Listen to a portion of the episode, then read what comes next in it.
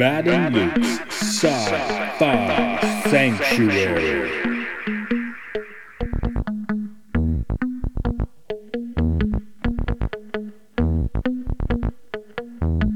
The year is 3013. The galaxy is scintillating in the mellow light. Two galactic pilgrims seek out vistas in the samurai future to bring forth the unity of the cosmic shaman. Opening the door of the pantheon of mystics, the evil sorcerer wizard powers the engine of science, seeking to forever alter the sacred balance, traveling on effervescent balls of summer fire. This week, Prey.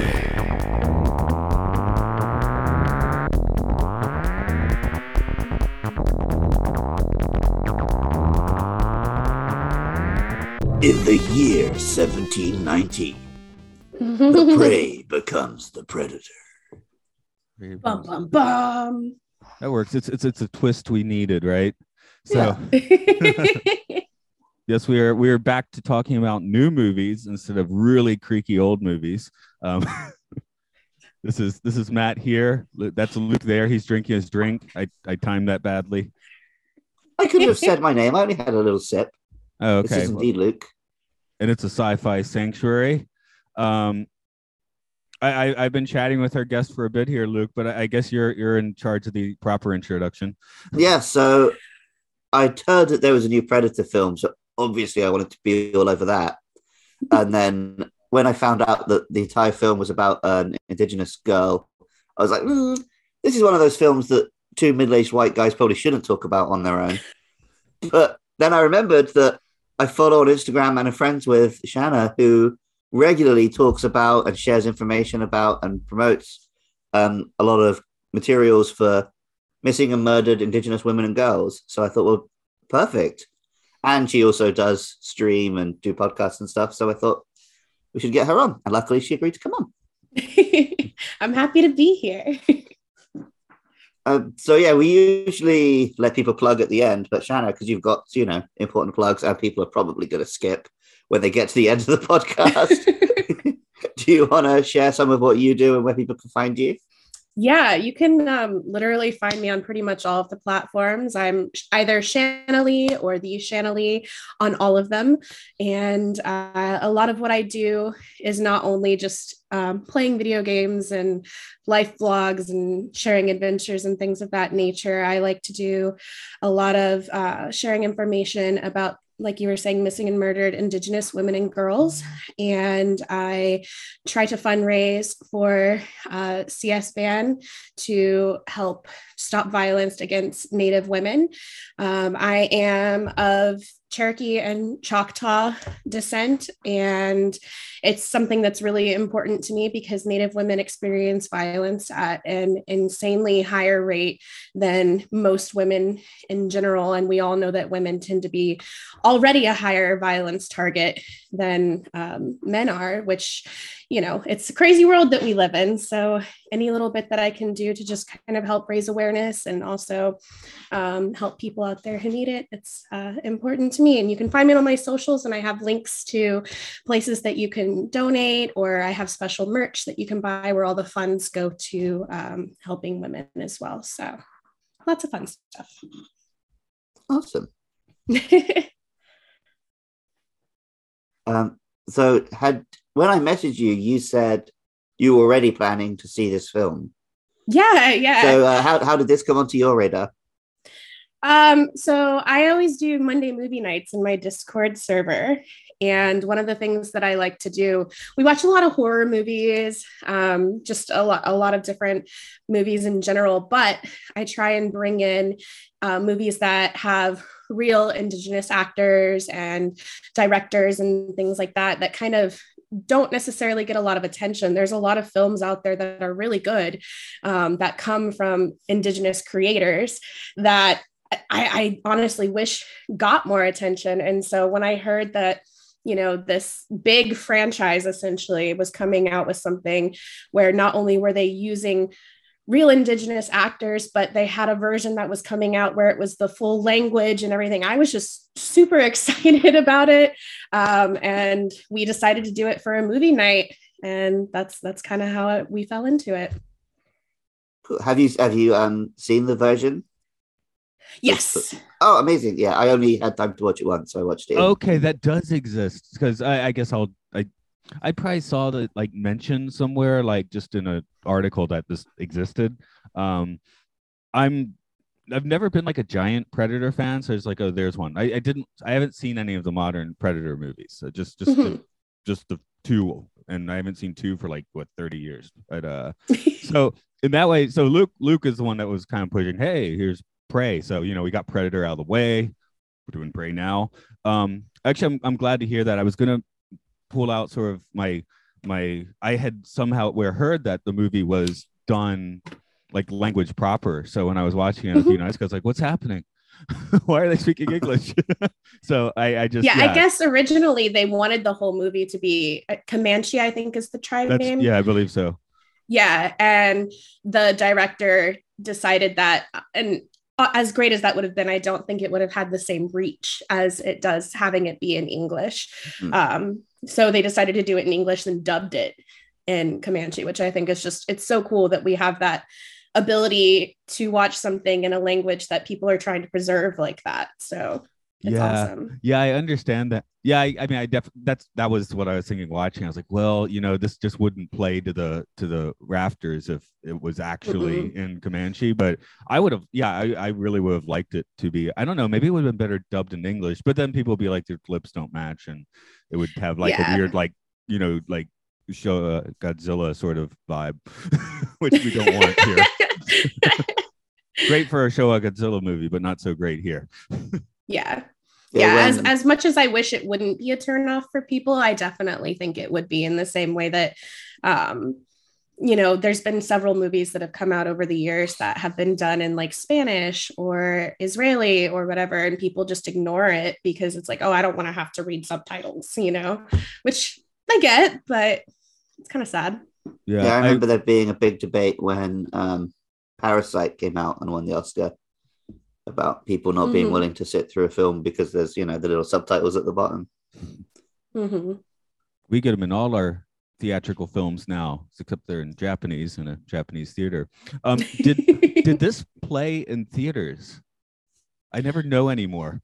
i don't know I, I i don't know honestly Yeah, I have a feeling it it didn't, but um, yeah. The the other thing I was uh, going to mention is just I, I should have waited because I still had something to say about language. I was reading a book uh earlier this year about like just the cultural impact of Star Wars. It didn't talk about like the making of film or anything of that, just like impacts in various places. And um, it opened with uh, I think it was a New Mexican tribe where they had like dubbed Star Wars in this language that only like 500 people still speak and had a showing, and you know they they just loved it because these are people that just see a movie in their actual language. So having it, you know, properly professionally dubbed in, into um I, I don't specifically remember which tribe, but I was like, that's cool. So That's I cool. kind of felt like this would be a uh analogous to that or something.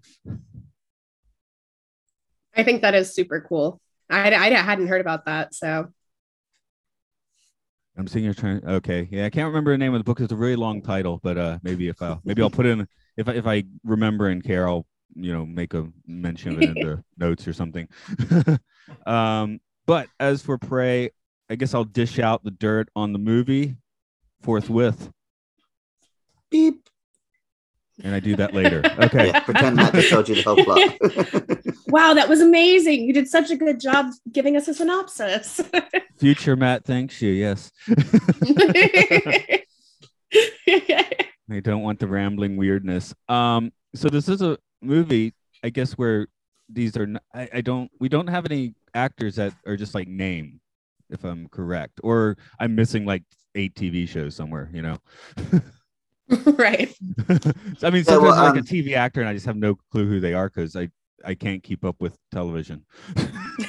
I'm on the Wikipedia page now, and for a film that came out this year, Hmm. there are a lot of names that are not links. Really? okay. Yeah, so a lot of these people, I think it's their first their first gig. I love So- that. I, I guess that's a compliment then, because I wasn't like thinking like, oh, I'm watching amateur hour here. You know, I, I felt like Mm. Right. th- there were a few. I think I kind of jokingly wrote once or twice that they were having a like you know YA um, dialogue once or twice, but again, it's a genre film. You can do that. That's fine. The um the lead Amber Midthunder, she's done a lot of TV stuff. So she did Legion, Roswell, things like that. Okay. Um, Legions that show that I kept was supposed to have watched, but still haven't. So yeah, But she also has literally done a lot of the CW. So Are we counting the dog as an actor as well? You guys know the story about the dog, right? no, hit us with that. So the, the dog was a rescue. It was a rescue dog that that was supposed to be only in a couple scenes in the movie. And I guess when they were doing the test audiences, the audiences were like, "We love the dog," so they had to put the dog even more in the movie than was originally intended because people people loved it so much. And so they took this rescue dog and trained it for this film and it's it's kind of become its own little star in its own way which i think i just think is so cool Yeah, the dog the dog's in the film a lot in the end. It's like Mhm. second billing, basically. yeah except it's hard not to think of the first dog. The one that loses its spine. That was Oh, the- yeah, the, like- Oh yeah. Mm, Coyote. Yeah. Mm. I- I'm gonna have I'm gonna have to ask our regular podcast guest Andrew what he thought that. He doesn't he, he really hates it when you do things to dogs in movies. I hate when animals get hurt in movies. It, it's I just leave it out. It's not necessary most of the time. You can be left out, but I mean, I see why they plot, did it it's in this film because Mhm. but they also they really over egg that metaphor of like oh yeah. here's something preying on something and then here's something preying on that and then here's the predator and they Yeah. do it like three times yeah, Yeah. it made me think Well, I think Oh, go ahead, go ahead.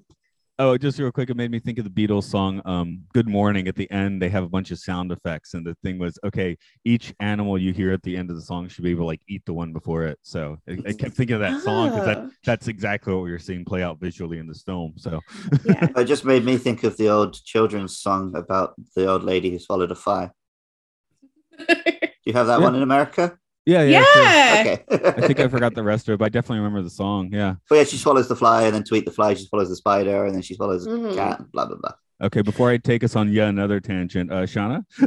Yes. um, I was going to say, I think that emphasis was there though, because it was meant to show how even the predator didn't see our main actress as a threat in any way.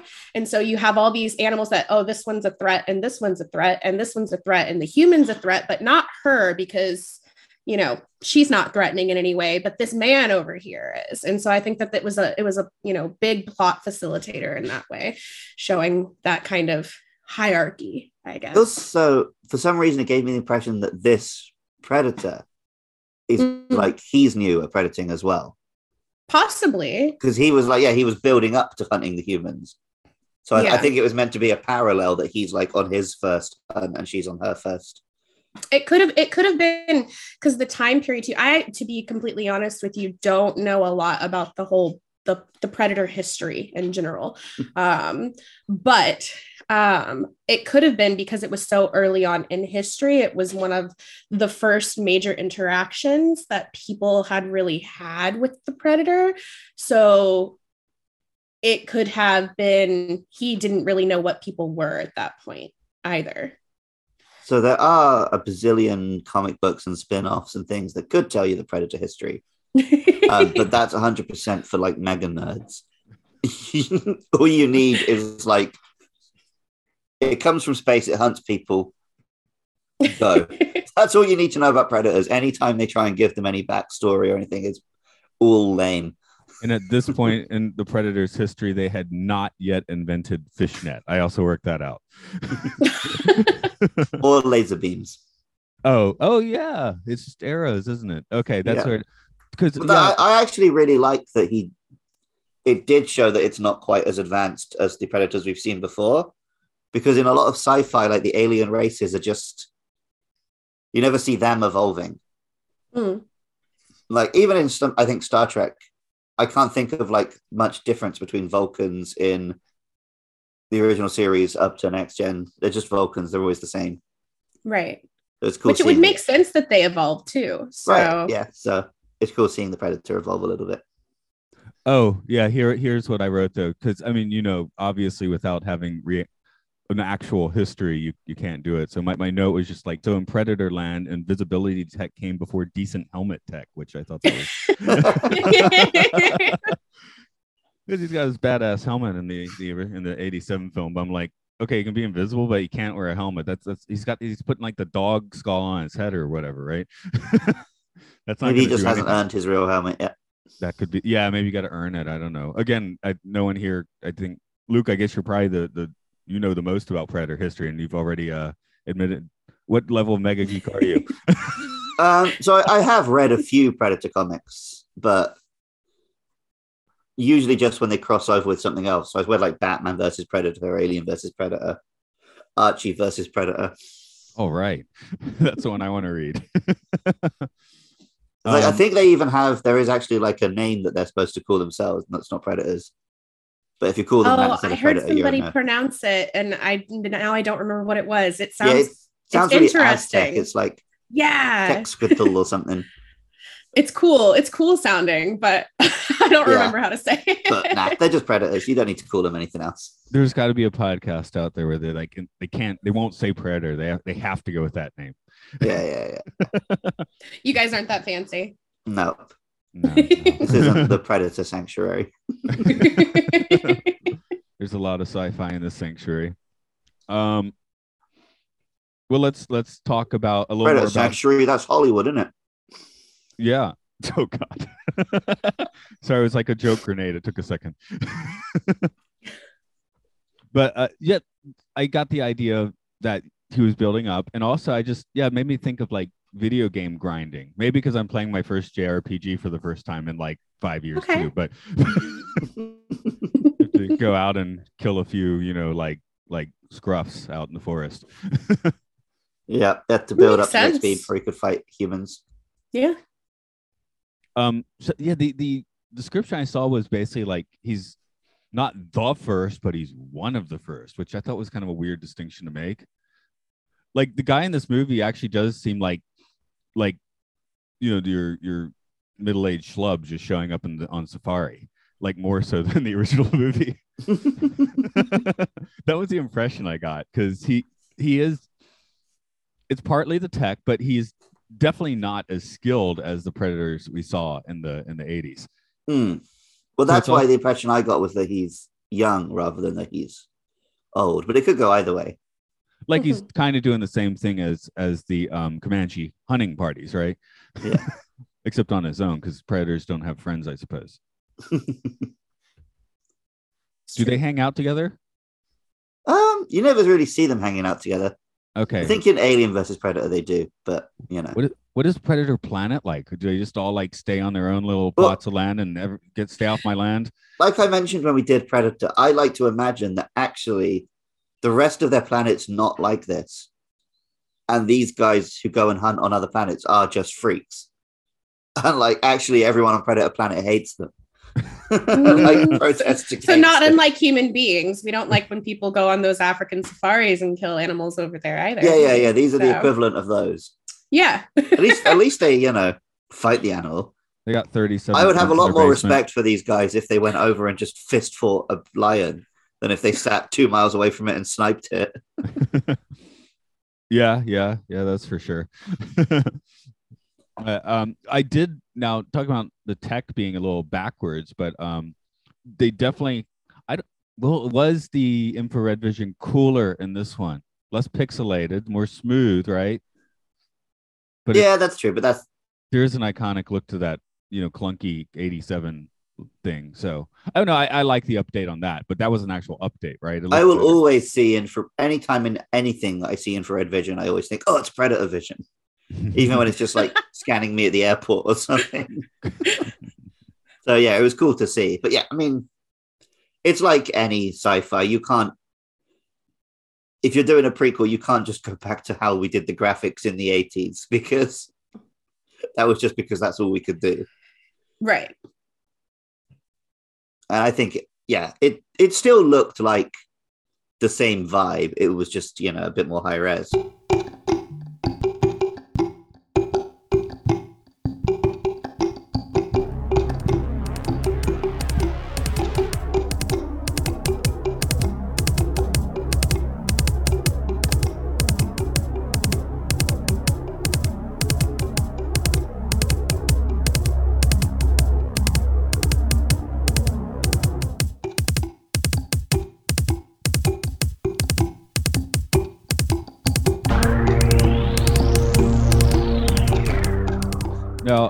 Let's talk about the the hunting party in the village a bit, because yeah, it is a bit of a a mind trip to have the main setting of your movie be a bustling, you know, uh, village. I think, like I don't know, we're just used to seeing, like, especially in a sci-fi, you know, it's it's a Hmm. very Oh yeah, it's weird very unique. juxtaposition. Yeah, yeah. If you're watching a period drama, yeah, whatever, of course. But in a sci-fi, it's it does play a little, you know, a little funky, right? I mean, in a cool way. But um, because I'm I'm from Atlanta, so uh, you said you're part Cherokee, and yeah, Atlanta. You go north, you're gonna hit Cherokees, and uh, eventually you're gonna hit that uh enclave in North Carolina that stayed put. And if you go south, you're gonna get into Creek stuff.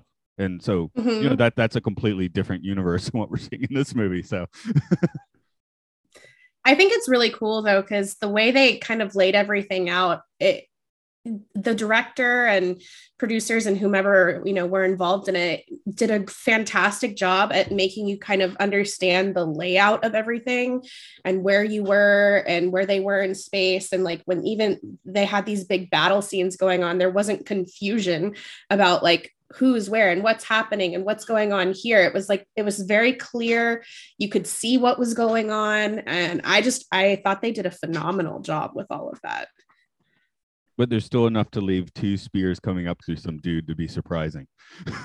right right which is good though Which- you gotta you gotta have a little bit of surprise Oh yeah, so. yeah, of course, of course, yeah. I'm just like uh, you know, just to make sure we know that there there's exciting battles and it's not just a geography lesson, but yeah, it is well shot action because you know even great directors can really screw up your action scenes. Um, yeah yeah i don't like in an action scene where i'm left feeling like like what's going on and where am i and where are we and who's that? And i i want to have an idea of the space that we're in. And i felt very much like oh i know the space that we're in right now and you know what's happening which was great. I think I've called out that whirlpool sequence in the third Pirates of the Caribbean before, but I'm going to give it props for that being a climax where also you know where everything is. Probably because you can see everything all the time, but Yeah.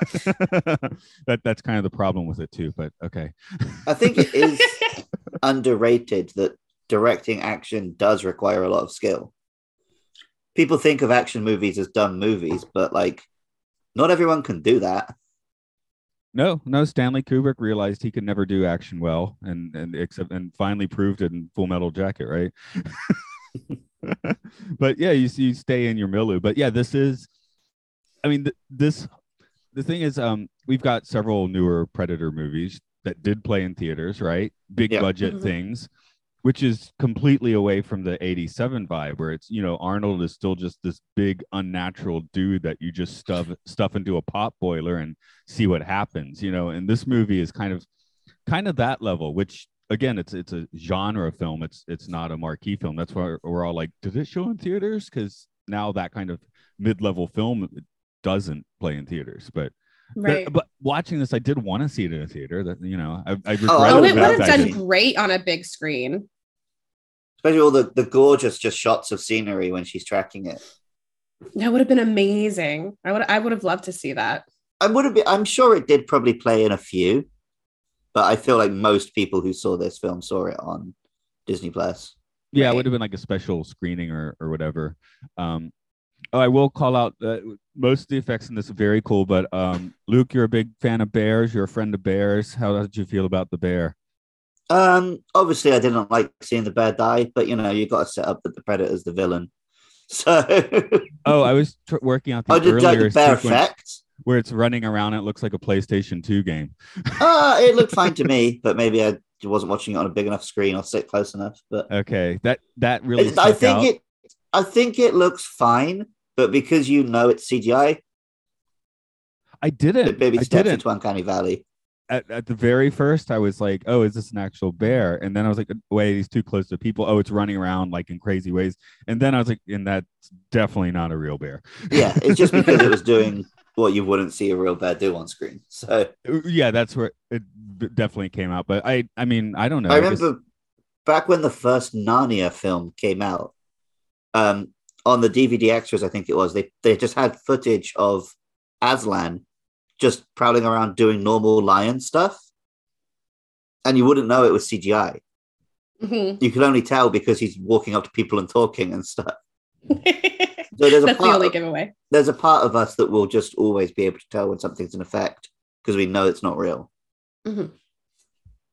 That whole fight scene with the bear, though, I'm not gonna lie. During during that, I really felt like the bear was winning. I was like, this bear is like kicking ass and taking names over here, and then just Yeah. to see him out of nowhere, out of nowhere, it felt like just get smacked down. I was like, oh, come on. Yeah, my note is could the predator have taken the bear in a fair fight?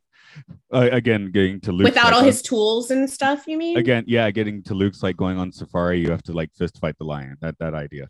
Well, that's that's the whole thing with the predator in all the films, right? Is he's like, oh yeah, he's this honorable hunter who comes down and fights, but also he's got loads of high tech gizmos that he uses to kill. people. right right that was But- one of the things i was talking with my mom about actually. I was i was telling her i was like it's interesting because yeah he's definitely stronger than a human but like look at all his tools and his technology that he has compared to these people. If he didn't have that would he be able to win the way he's winning? I, I don't i don't know. I don't think so personally. But I mean, that's do the whole really thing in the original, right? He, like he finally is like, okay, I'll I'll meet you face to face with Arnold, right? And, Yeah. and then when he loses, decides to tactical nuke the whole place. But so, so he's a sore loser as well. But I like in this one that ultimately it's his technology that brings him down as well. Mm-hmm. Mm-hmm. I love how smart she was to kind of use it against him and to take note of how everything was working. I, I, I Mm. loved that. And and then I, I found it amusing just as a not quite a callback to the first film where Naruto gets completely covered in mud, and then the Yeah. next scene she's immediately washed all off. And then later at the in the end of the movie we see the the predator come out you know covered in mud so i was like ah she can't see the predator now because it's covered in mud but she Yeah, does that- get the kill there's no thermonuclear predator suicide in this one so that's cool lots of day glow blood gotta love that yeah, oh, yeah, I loved seeing her come back and she's covered in predator blood and carrying the head. it was so cool. was The, the makeup job they did on that was phenomenal with like her war paint plus the blood. I, I, 10 out of 10. that's that's the poster image if i'm not mistaken doesn't have the predator on it, it has her covered in predator blood uh, on the poster Mhm. i saw so um now this tribes it, i i do want to kind of work out because you know obviously again each tribe's going to be very different and this one does seem to have that weird like they don't want her to come and play with their hunting party at all which i don't know if that's like generally a common thing or not so It's not uncommon. It's not uncommon. That, that's not to say there aren't indigenous tribes where women didn't partake in those things, but it's, you know, patriarchal, much like anything else.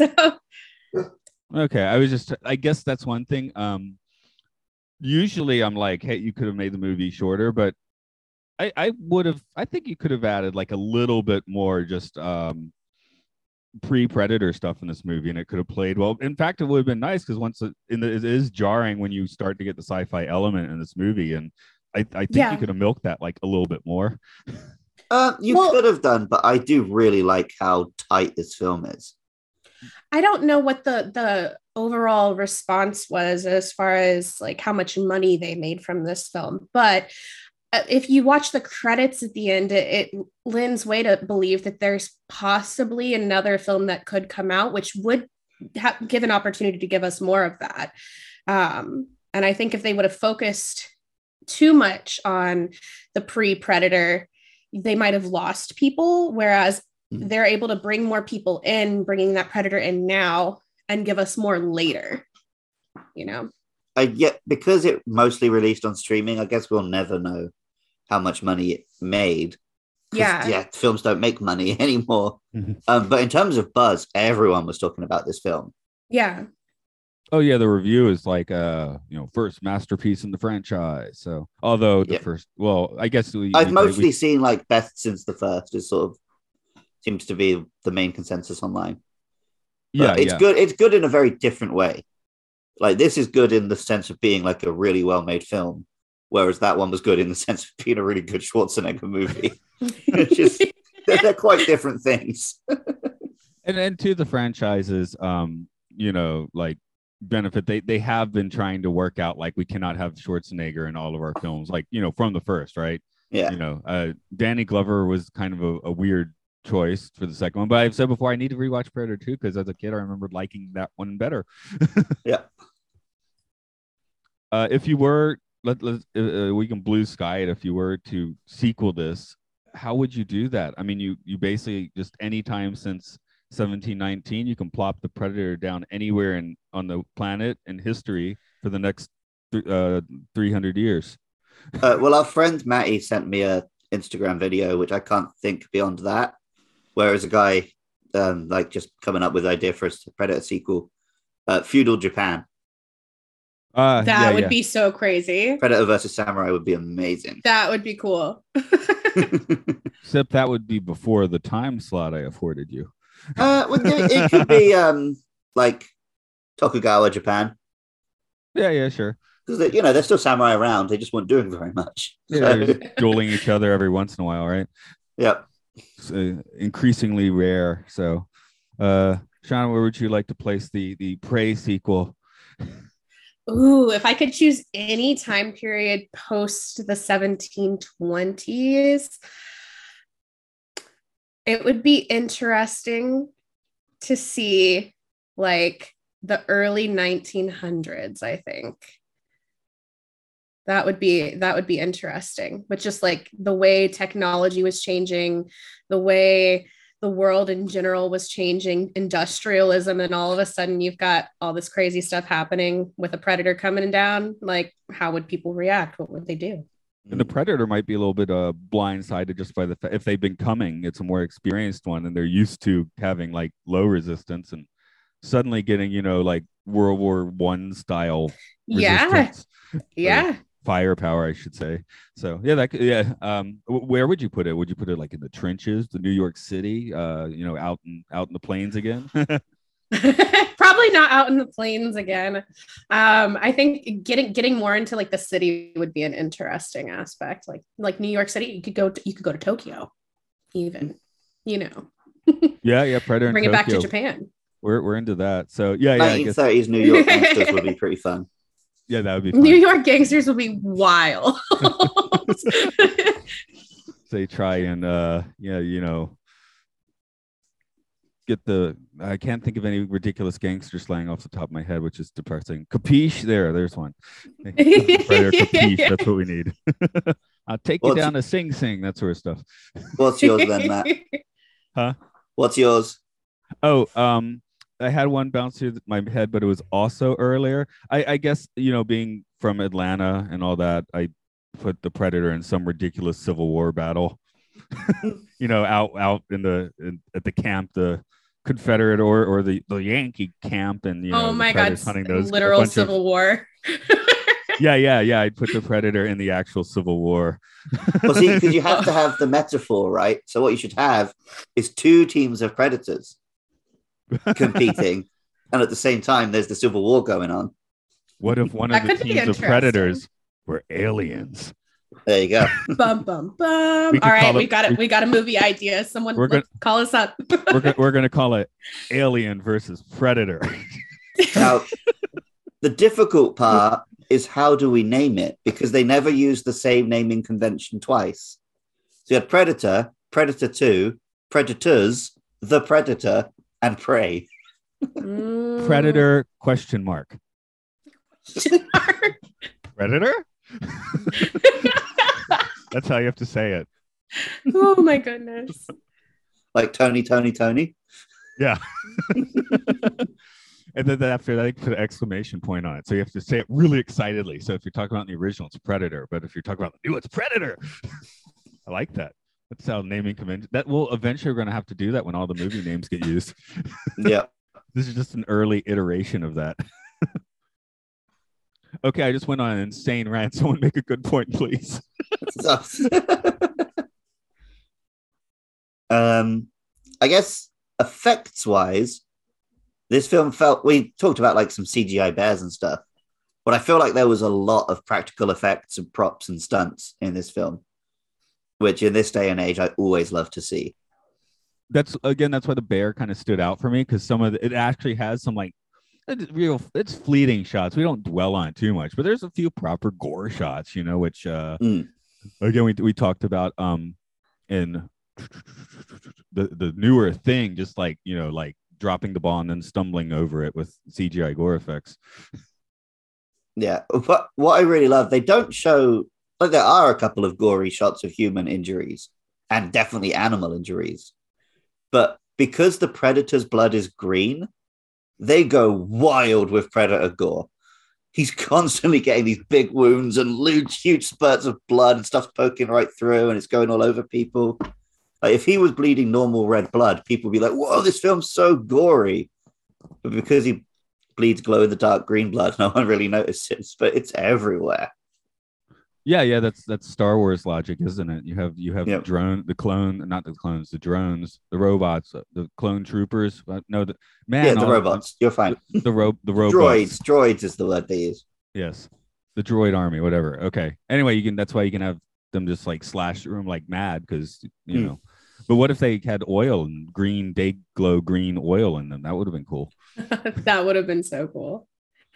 I like that the human gore wasn't overdone. I feel like there's a lot of movies out there that overdo human gore just for the sake of overdoing it, Mm. where it felt in this movie, you know, you see somebody's leg chopped off. Like, yeah, there's obviously going to be blood, but it didn't need to be wild for us to understand what was going on with the story.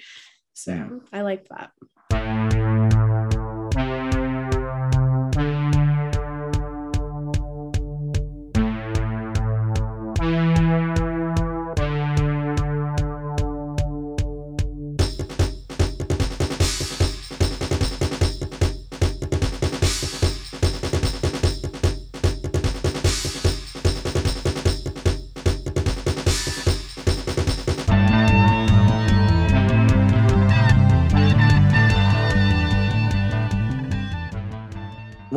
Thing I did think so watching the film for the first, it's probably about the first two thirds, you only see indigenous characters.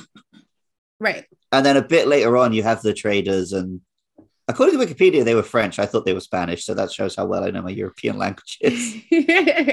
I was almost disappointed they went that way um, because it would have been cool to just have the film be entirely indigenous people. Um, and it felt like a bit, I don't know, obvious. I wonder how that would have pirates show up. worked with the whole like plot point of having people be more so of predators though because the, the Mm, it was yeah. supposed to be that you had these traders these white people come in who essentially were the predator in a way they were out killing buffalo for no reason Hmm. and skinning them where indigenous people they kill because they need food or they're defending themselves Right. not just to kill for no reason. And they honor the animal. They use every last part of it. And you have these white frenchmen coming in who are just like look at me be badass. Like i killed all these buffalo and skinned them for no reason. I am in charge and i am the predator. Yeah. and then they get knocked down by the real predator. So I mean, they're really even doing the same thing because in 1719 Right. there were no settlements out there. I mean, they don't have a hmm. spaceship, but they're coming in just as much of a foreign object as the they're just as alien as the predator, basically in this situation. yeah yeah and, and and doing what they're doing for sport rather than necessity which is what the predator does it's it's sport it's not killing out of necessity or needing food or anything so Hell, the traders are worse. They're coming in with all the uh, diseases too.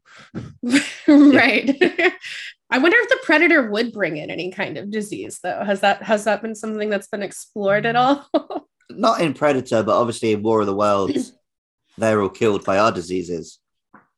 And that was deliberately about colonialism. So, Hmm. Well, yeah, some some metaphors hold water, right? yeah. I don't know how much our diseases or their diseases could affect things that evolved on completely different planets, but i don't know I also don't know how humanoid the aliens would be compared to us. So you can't get too far into that stuff. I was thinking at the beginning when the predators um, landing and they they see him coming in and, on his ship and like what you would make of that. Uh, I've heard a probably apocryphal story like uh, maybe it's Cortez's boats coming in or whatever, and uh, people not even being able to see them from the shore, cause, like because they couldn't process what they were seeing. But yeah, I like- think that's pretty false because I've watched quite a few re- documentaries recently on like the Aztec and Mayans and meeting the uh, the Spaniards, and like Is they knew what a boat was. They could do boats. like they, they went out and spoke. They like it was a bigger boat than they're used to. But you read the like the original reports from the um, indigenous people, and it is like, oh, a big boat came. like Yeah. yeah, okay, that's why I did like- preface that with apocryphal, but yeah, if you were reading through it from Columbus's version of the story, then yeah, oh, the natives worshipped us, us as gods, but none of that shit went on. I, I was just thinking, um, I would have, cour- I, I guess I'd assume I was just seeing like an insane meteor coming because I did see that a few years ago where I was uh, walking uh Lucas the, by the temple where we recorded the Matrix, if you remember that, and just seeing, I was, I thought I was about to explode because it was like such a fireball in the sky. So I mean, that's a similar, I guess, sort of take. But when she sees the predator ship, she does actually go back and tell her brother she saw the Thunderbird. Right, which is a perfectly reasonable um Yeah, uh conclusion. I mean, I'm not being sarcastic there. That's a perfectly reasonable conclusion. Yeah. In yeah, that time and place. so what, what so what would you see in the the sky? Uh, if what's your assumption? Do you just go straight? Well, Luke would you'd go straight for Predator, wouldn't you? I would go straight to Alien. Like sometimes I see a helicopter, I'm like, is this the aliens? They coming to take me? No. Yeah, I, I always check the planes in the sky to see if they suddenly make a you know insane speed 90 degree turn or something because I, I want to see. I've I've heard people say it, so I want to see that. Yes. Haven't Well, I grew up it. a military brat, and the area that I live in now, we've got more military bases per square mile than anywhere in the in the world. And so we see crazy lights and all kinds of stuff in the sky all the time. So for me, I'd just be like, "Oh, military's doing something new today. Oh, mm-hmm. whatever." yeah, well, where I grew up, my dad was working on like developing planes. So again, we Oh. would just always see them flying around, experimenting on the the quarries. So we're kind of Yeah. used to it. I'm just throwing out that I think most people are like, oh, of course Matt's seen UFOs, but no, not yet. No, you I, I cannot claim to a UFO. I can claim a ghost sighting, but not a UFO sighting. Yeah, I've seen a ghost. Mm, I was Oh, I, yeah. because it's Halloween coming up. I was telling my students about that yesterday, and to me, it's not that scary a story. But they were all like, "Ooh." so that's fun. I guess I I haven't told my ghost story, have I? Is this the movie to tell ghost stories? Sure, why not? Well, it's how. Oh no, it's two weeks after Halloween when this I need to Yeah, put my paranormal investigator hat on. Hold on. there you go. that's good year round, right? It doesn't work over my cat ears, sadly. I was actually I was sitting here thinking about that. I was like, how's that going to work with the cat ears? You got to cut holes in all your hats.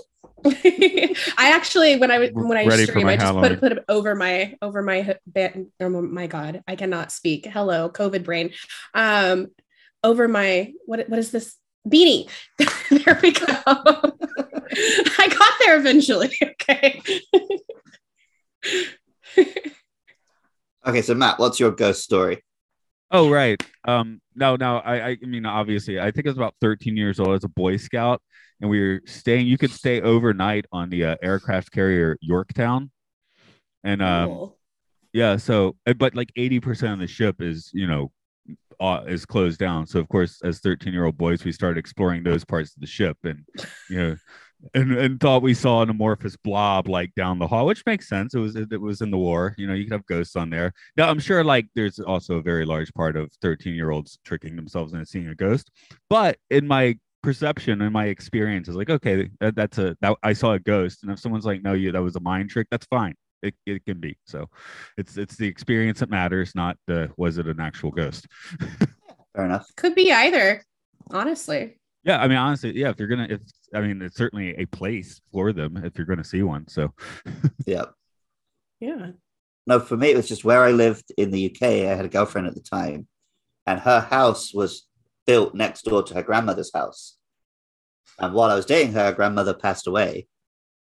And then a few days or a week later, we were I was in my girlfriend's house, looking out her window to her grandmother's house, and saw her grandmother in the window looking back at me. Um, Huh. yeah, and like I, th- I think I like went come, went to go somewhere and came back and she was gone, but oh, like maybe it was an aunt or something, and it just looked exactly like her. Yeah. But to me, it was so sure I saw the grandmother's ghost. I mean, you guys are talking to the right person. I, I have ghost stories for days and I actually do ghost hunting. That's one of my one of my little hobbies. So Okay, what Like, was your I'm- best I'm like, encounter then? You got to give us one. So, um, the house that I lived in when I was a kid was definitely haunted by a little girl. Hmm. And um, I hadn't heard stories from my parents initially. And I had a babysitter who used to come stay the night because my my dad was in the military, so he was gone all the time. And then my mom worked late at night. And so I had a babysitter who'd come and she'd stay the night and we'd have sleepovers and it was like a whole thing. Um, and there was one night where she and I were in my room together, and I had my little twin size bed and then a trundle bed that like pulled out from underneath. And we're sitting there like telling little stories. And I look over at this lamp that I have on the table, and I was like, wouldn't it be weird if that lamp turned off? And the lamp legitimately turned off. So we're both like flipping out you know what's going on? The lamps off. She's over there trying to figure out like did did the did it burn out? It you know it's turning on and off fine. Everything's fine. So then we're sitting there like kind of freaked out. We're like wouldn't it be weird if it turned back on? And it did. It turned back on on its own. So then we're freaking out even more and we hear a little girl giggling and we're like that's not us. Like we're the only two people in the house besides my little brother who's asleep down the hall in his room and surely does not sound like a little girl giggling. And so we ran downstairs and she calls my mom. And my mom's like, oh, yeah, it's probably just the little girl ghost who hangs out in the house. Like, not a big deal. And the babysitter's like, what do you mean, girl ghost who hangs out in the house? It's not a big deal. And like, my mom has seen this little girl. My dad has stories about her. The babysitter would see the rocking chair moving in the living room on its own. There was one night where I got out of bed to go to the bathroom and I could see my mom's doorway from my room down the hall. And I saw her standing in the doorway of my mom's room and looked at her. She turned around and looked at me, and I was like, I'm going back to bed. turned around and went back to my room. Like, it's just, she just lived there. She was there hanging out. So, Okay, yeah, you've had a, a bit more intense than me or Matt then. yeah, I'm, like- I'm like trying my brain to think have I ever lived in anywhere I could even slightly say was haunted, and and I I probably can. Well, uh, actually, I'm from Atlanta. Who knows what went on on the land that my uh you you know, know. parents' house is. So um, there's also an Yeah. oil line in the backyard, so um, that that's got to bring the evil spirits through I've never lived pipeline. but a lot. Obviously, some of my friends and family in the UK do live in houses which are older than the United States of America. Right. So, Yeah. like, I'm sure there's some hauntings going on in those, but I don't think we ever lived in anywhere that was particularly old. I never thought about how weird that is. There's a major pipeline going through my parents' backyard. Okay. Underground, there's signs on my parents' backyard not put by them that says do not dig here. Wow. Wow. So yeah, it just it never occurred to me how weird that actually is. That's so random. yeah, I know. I, know, I just imagine that everywhere in America is an oil pipeline.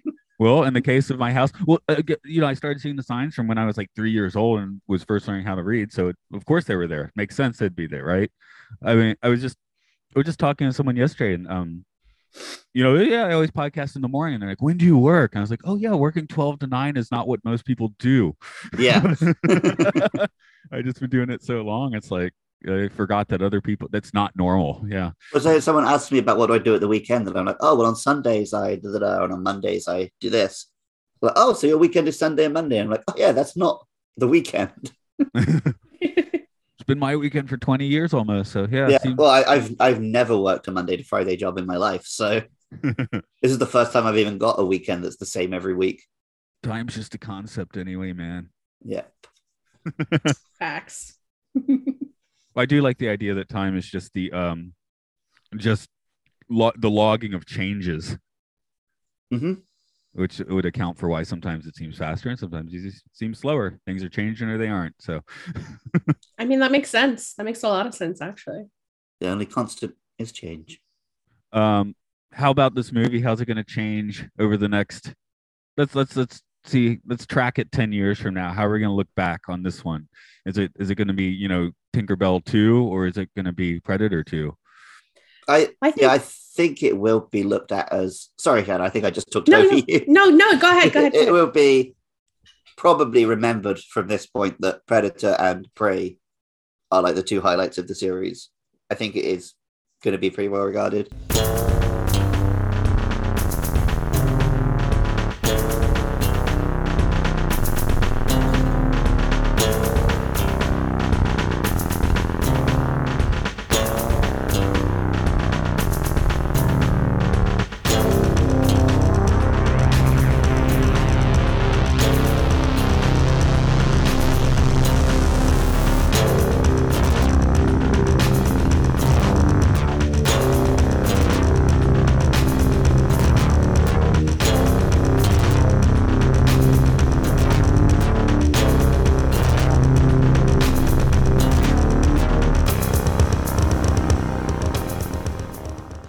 Know, and I haven't actually seen much of this.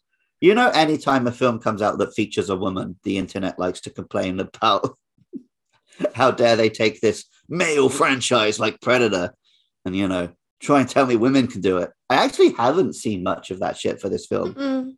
Um, and I think because everything it does is naturally the plot. Like me and Matt often talk about. uh, Did you? Have you? I assume you've seen Avengers, like Infinity War and Endgame, Shanna.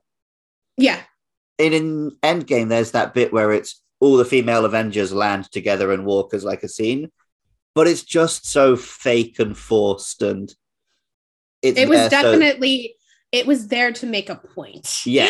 is what But it, was. it, it didn't make its point very well because it was so just like Yeah, like these characters don't even know each other for the most part. I'm pretty sure she hates her, and like it was there for the studio to be like, look at us, we have lots of female Avengers. We're not going to Yeah. pay them the same as the male Avengers or give them their own films, but we've got them. Yeah. Um, whereas this, it was a film that was about this at its core, and that Mm-hmm. was the plot of the film, and she carried the movie. Mhm. So I don't think this is going to. Ten years from now, maybe if you watch that scene in Endgame, it's going to look pretty cringe. But I don't think anyone's going to find this film cringeworthy. yeah. well part of the fun is the um the the the boys in this film already make that argument they make half of the internet troll arguments in movie Yeah, take on the predator themselves, get their arms ripped off, and and then she's you know has a hair. uh, And also, that's the thing. Naruto is not made to look like oh the boys got their arms ripped off. I'm gonna own this. I mean, it looks pretty difficult for her to beat the thing too, right? and it was still a challenge and she had to do it in her own way it wasn't that she was stronger than the boys it's that she was more perceptive than the yeah, and she were. even used her training with medicine to beat it because that's how Mhm. she made herself cold enough that it couldn't see her. Mhm, which was so cool that i i really loved that like ingenious idea of using the flower to lower her body temperature Yeah. very very cool very Especially cool. because, like Matt said, we had the scene where she covered in mud, which did allude to the original Predator. I was Right. worried she was just going to reuse that trick, but they gave her her own different, interesting trick to beat it. It was cool. Mhm. And I like that too. I don't know how familiar you guys are with other films that do bring in indigenous characters, whether they're played by indigenous people or not. Um, but the women are always way hypersexualized, especially when it comes to those indigenous characters. And there's always some kind of romantic interest that makes them important to the story. And in this one, I feel like it's going to be more timeless because there was not a romantic interest. It wasn't about her being somebody's, you know, girlfriend or somebody's love interest. And she wasn't sexualized in any way. And I think that that's something that's going to help carry it through time and not, you know, drag it down in the future is like, oh, look, here they are again, just repeating the same idea. Yeah, I'm listening to a podcast at the moment uh, of, of someone watching the Marvel movies for the first time, and he's just pointing out how every single film has a shoehorned in love interest who's just there to be the love interest, whether it really makes sense for these characters or not. Yep. And that's that's true of so many films these days because like the studio producers will sit down and be like, okay, well, we've got the action that will bring in the uh, 18 to 32 male demographic. Hmm, let's inject some uh, romance so we can bring in this female demographic. And it's like, it's so fake and forced. Yep. And I, mm-hmm. obviously, I don't, I'm not against romance in films. I'm against Oh, no, no, no, not at all. it to a film because you feel like, like in, in The Simpsons, like, oh, we have to rastify this character 15%. Like, that's not how art should be made. I'm not even against sexualization in films. Like, Yeah, make right. a girl look hot, make her look sexy. But it's just like, as an Indigenous woman who has seen the same portrayal of like myself essentially over and Mhm. over and over in film and in photography and in music and all of these things, and seeing it portrayed in a realistic manner where that wasn't something that was overdone to make a point and to bring interest, I was like, this is awesome. This is Yeah. awesome. So, I mean, Yeah. films films come a reasonable way at least. Uh, I did a podcast last week where we were talking about the uh, 1953 animated Peter Pan, and we are like, "Oh, we have a scene we have to talk about." Right. that that has one. I mean, and at the time it was Happy Jolly Disney, you know, and it's like Mhm. oh, you're just like, "Oh my god," which I think they even cut it out of a lot of prints of the movie now. I That one had is on the um, Disney Plus, yeah. I had a friend. So my mom makes these like earpieces that have feathers in them, and they're really cool. They're ear cuffs. Mm. And this was years ago um, when my mom initially started making them. That um, I gave some to a group of my girlfriends who I worked with, and we were all wearing them, and we were out together. And one of the girls started dancing around the bar going oh and i was like listen like can you not do that like it's really offensive like we don't do that. That's not that's not what indigenous people do. And she's like well they do it on peter pan. And i was like that it, it, it doesn't make it okay. Like I, I don't understand. Well, why why you're saying they do it on peter pan so you can do it. Like it was it was a whole thing. Yeah, So- I watched it last week. They even doubled down on it because during that song, Wendy keeps trying to join in, and she gets keeps getting shoved off to go do the dishes and stuff while the boys are having their party. So it's, it's like like Mhm. doubly doubly like oh my god! I was like we skipped song in the south, I, but here we are. Mhm. yeah. But um, the other thing that concerned me about Prey a little bit, not concerned, it's, it's a good movie, but we're in such a glut of these weird, like, you know, gray area movies right now. I'm, I'm, I'm wondering what good movies are going to be forgotten. Like, Luke, we did Color Out of Space a year and a half ago, and that's, I feel like it's a movie that nobody really thinks about, but they probably should. It's really good. Yeah, because this didn't have the big cinema release, people 10 years from now aren't going to be like, oh, remember when we went and saw Prey? Remember when Prey came out? It'll just be like a film that they saw in their streaming service. And I think that does make films more forgettable for a lot of people. Uh, but I think this one had enough buzz around it. And it is tied to a big franchise as well. Yeah, and and uh, even the original Predator, I guess it really started to make money on in the home market anyway. I mean, it did okay in the theater, but it's it's you know like the the '80s genre films. They they if they were successful, it's because their coattails like continued in the uh, video rental store, which I guess that's streaming now, but you just rent everything at the same time. I, Yeah. I don't. I, I nobody understands the economics of streaming. I guess. Oh, it, is- it, that- it doesn't make money. Like Netflix is constant is just a black hole where money disappears. ma- because maybe it's popular, they keep selling it to bigger and bigger investors. It's just it's like a reverse Ponzi rich scheme. people pyramid scheme. It's insane. yeah. Like yeah, these services don't make money. Who knows? Maybe Prey will be the last notable movie before the whole bubble burst and nobody got entertainment. They had to they had to entertain themselves. What's up with that? I mean, it's I think it's an interesting time that we're living in though too, because not as many people are going to movies as they used to. And a lot of people want to stay home and watch the films with their their friends or do like, you know, I do my Monday movie nights. We were what we watch movies online together, a group of friends who live nowhere near each other. So it, it's it's an interesting time where we're we're having to see filmmakers adapt to that desire from its consumers. Hmm. So Well, Well, yeah, me and Matt's equivalent of going to the cinema with our friends now is recording these podcasts, basically. Although Yeah. I live literally over the road from the cinema, so I do go quite a lot. Yeah, I That's think nice. I think I great. toned down on my going to a theater. Uh, I guess partly because they aren't making so many movies, and I finally got bored of Marvel movies. So that probably has something to do with it. Um, but what, what was the last movie I saw? It was Well, probably you must have seen Top Gun. that. Yes, yes, yes. That might that might be the last thing I saw in the movie theater. So Fantastic Beasts, the, the newest one was the last movie I saw in the theater. Uh, I haven't seen that one yet.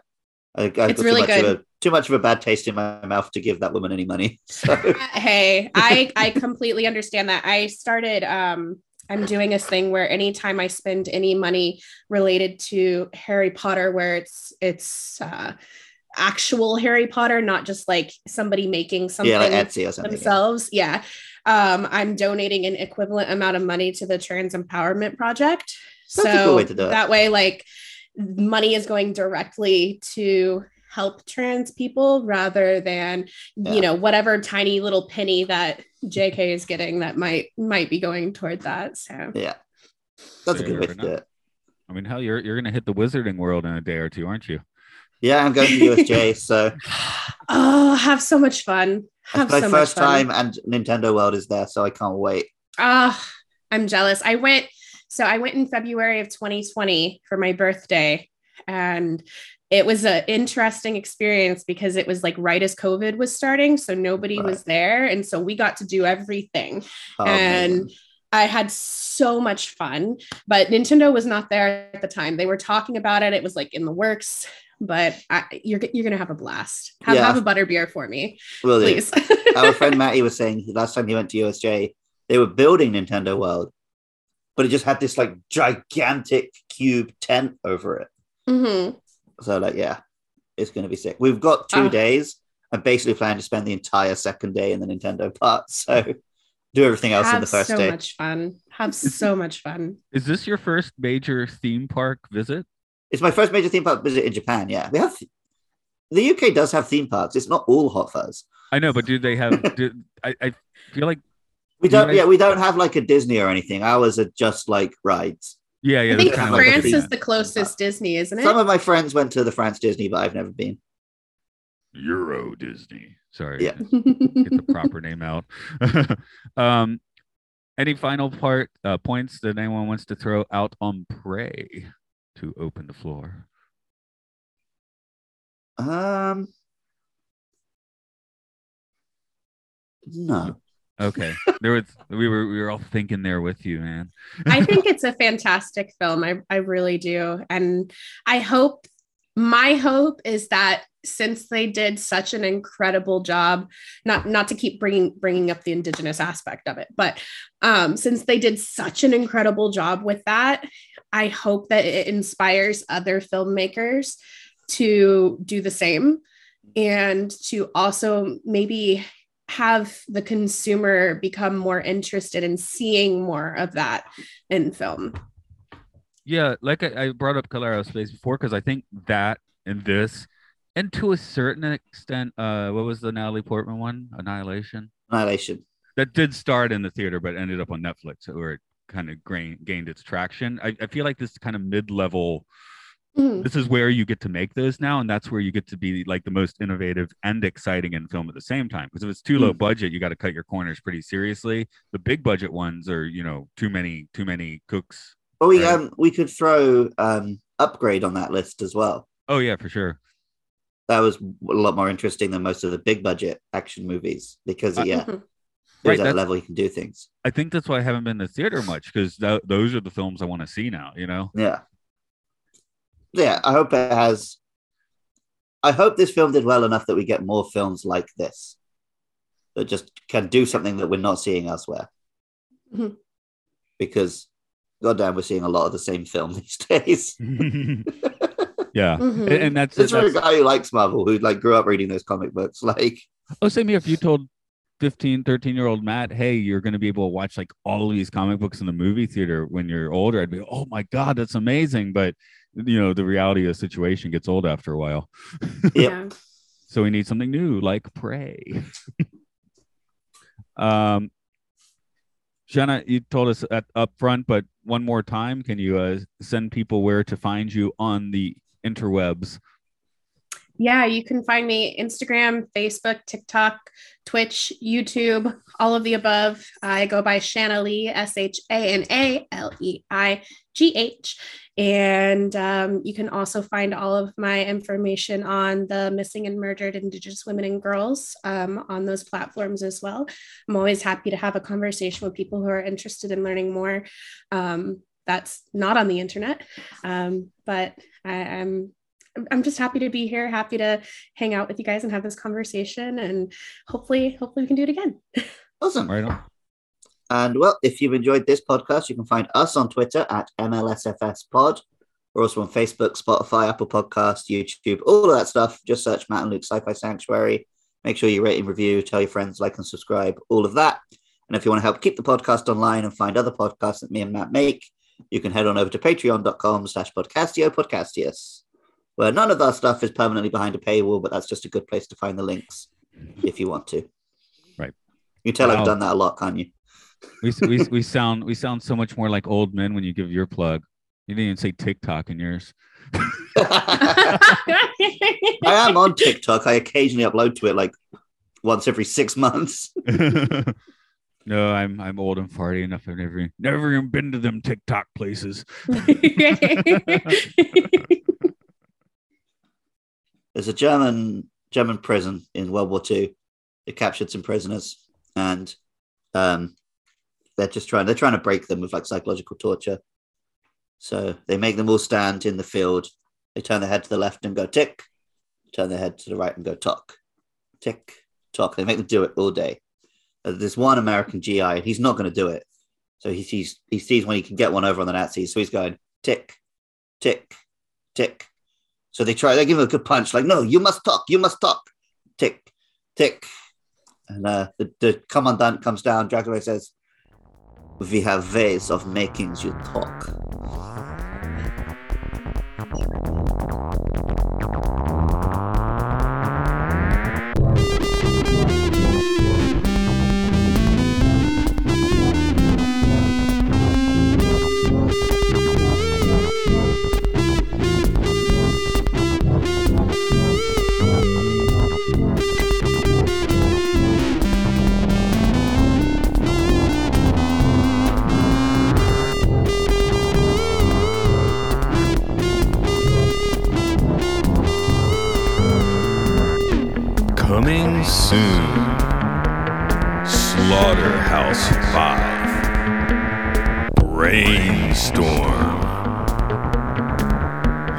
Abyss.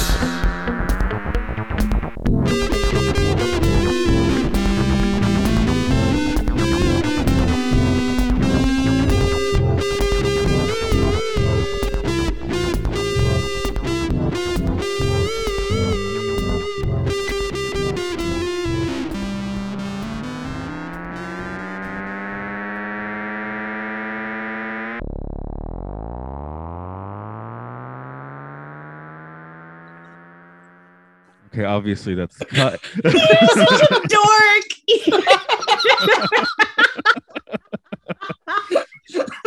You're such a dork. oh my god. Usually he manages something witty at the end of these. oh god. What a note to end on. Yeah. You've got to cut it at the end of the joke, Matt. But then after the music, you've got to put her calling me a dog. Yeah, sure.